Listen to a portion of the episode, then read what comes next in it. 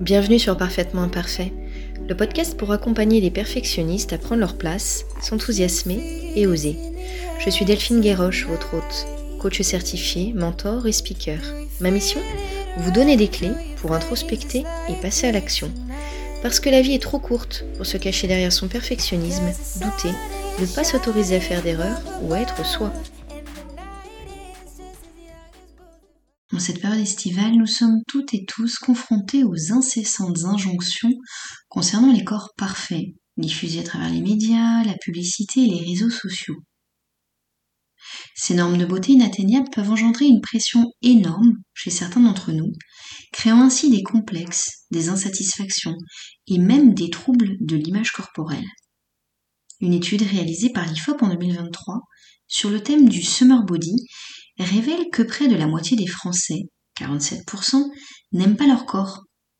Parmi les femmes interrogées, les deux tiers, 67%, déclarent ne pas se sentir à l'aise en maillot de bain sur une plage et 20% affirment même ne pas être à l'aise du tout. De plus, parmi les personnes n'aimant pas du tout leur corps, qu'ils soient hommes ou femmes, 61% avouent être sujets à des périodes intenses de stress, de nervosité et d'anxiété à l'approche de l'été. Il est évident que les standards de beauté irréalistes et les pressions sociales ont un impact significatif sur notre confiance en nous. Les personnes perfectionnistes, en ayant tendance à se comparer constamment aux autres et à se juger sévèrement, sont particulièrement touchées sur le plan émotionnel. On parle alors de perfectionnisme corporel. Le perfectionnisme corporel, c'est un aspect du perfectionnisme qui va se manifester spécifiquement dans la perception de son apparence physique. Les individus qui présentent du perfectionnisme corporel ont tendance à être excessivement préoccupés par leur physique et peuvent ressentir un niveau élevé de stress, d'anxiété et d'insatisfaction à l'égard de leur apparence. Plusieurs signes peuvent euh, mettre en exergue un perfectionnisme corporel. Par exemple, une autocritique sévère. Les personnes qui souffrent de perfectionnisme corporel ont tendance à se critiquer de manière excessive, à être constamment insatisfaites de leur apparence physique, même si elles obtiennent des compliments des autres. Lorsque quelqu'un va leur dire qu'elles sont belles, elles ne vont pas le croire. Elles vont se focaliser sur le petit truc de leur corps qui ne leur convient pas.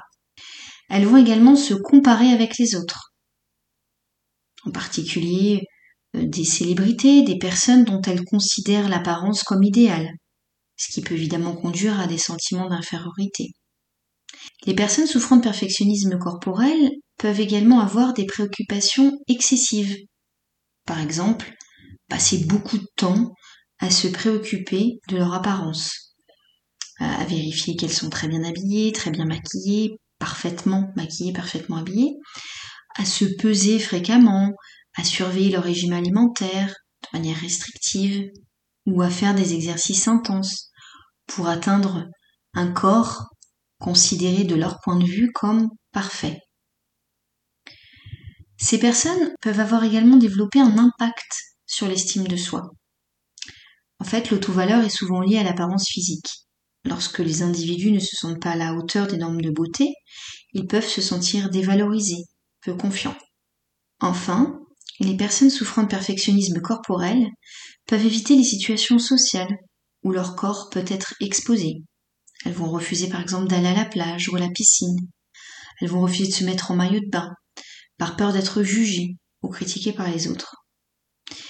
Il est très important de noter que le perfectionnisme corporel peut avoir des conséquences graves pour la santé mentale et physique. Il peut entraîner dépression et troubles de l'alimentation, par exemple anorexie, boulimie, hyperphagie boulimique, etc. Dans ces formes graves, il est essentiel, indispensable, obligatoire de se faire accompagner par un professionnel de santé qualifié. Quelle que soit la situation, euh, veillez de toute manière à cultiver une image corporelle positive et réaliste envers vous-même et les autres. Pour y parvenir, plusieurs conseils. D'abord, je vous encourage à prendre conscience de votre dialogue intérieur et des pensées négatives que vous entretenez concernant votre apparence physique. Vous pouvez par exemple tenir un journal dans lequel vous notez toutes les fois où vous critiquez, où vous vous jugez en raison de votre corps, ainsi que les pensées et les émotions qui viennent à vous lorsque vous vous regardez dans le miroir. Elles vous permettront de prendre du recul et de réaliser à quel point vous pouvez être dur envers vous. En fait, en prenant conscience de ces pensées négatives, vous allez progressivement les remettre en question et les remplacer par des pensées plus positives, plus bienveillantes. Deuxième tips, c'est de cultiver la gratitude envers votre corps. Chaque jour, vous pouvez prendre le temps de réfléchir aux aspects positifs de votre corps et lui exprimer votre reconnaissance. Ça peut prendre la forme de vous dire que vos jambes sont fortes, qu'elles peuvent vous permettre de marcher. Ça peut être la capacité de votre corps à se mouvoir, à vous permettre d'interagir avec des individus, la beauté de votre sourire, la euh, belle chevelure que vous avez. Tout autre aspect qui vous fait sentir vous sentir bien. On ne rentre pas dans les euh, archétypes de la beauté ou les effets de mode. Ce que vous, vous aimez chez vous. La gratitude, va vous permettre de changer votre perspective et de vous focaliser sur les aspects positifs plutôt que sur vos imperfections. Au lieu de vous dire que vous avez de la cellulite, que vos dents sont pas droites, euh, que vos cheveux sont pas lisses, etc. Vous allez vous dire bah ouais mais j'ai ça qui bouge, j'ai ça qui fonctionne et ça va tout changer. Si vous avez l'habitude de tenir un journal de gratitude, vous pouvez euh, faire la même chose en écrivant chaque jour trois choses que vous appréciez particulièrement dans votre corps.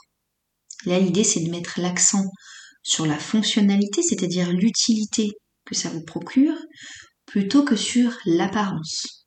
L'amour de soi et le respect de son corps peuvent être euh, également renforcés par l'auto-soin, lorsqu'on prend du temps chaque jour pour soi, euh, pour pratiquer l'automassage, pour faire du sport, n'importe quelle activité qui renforce notre bien-être physique et mental, on établit une relation bienveillante envers soi-même.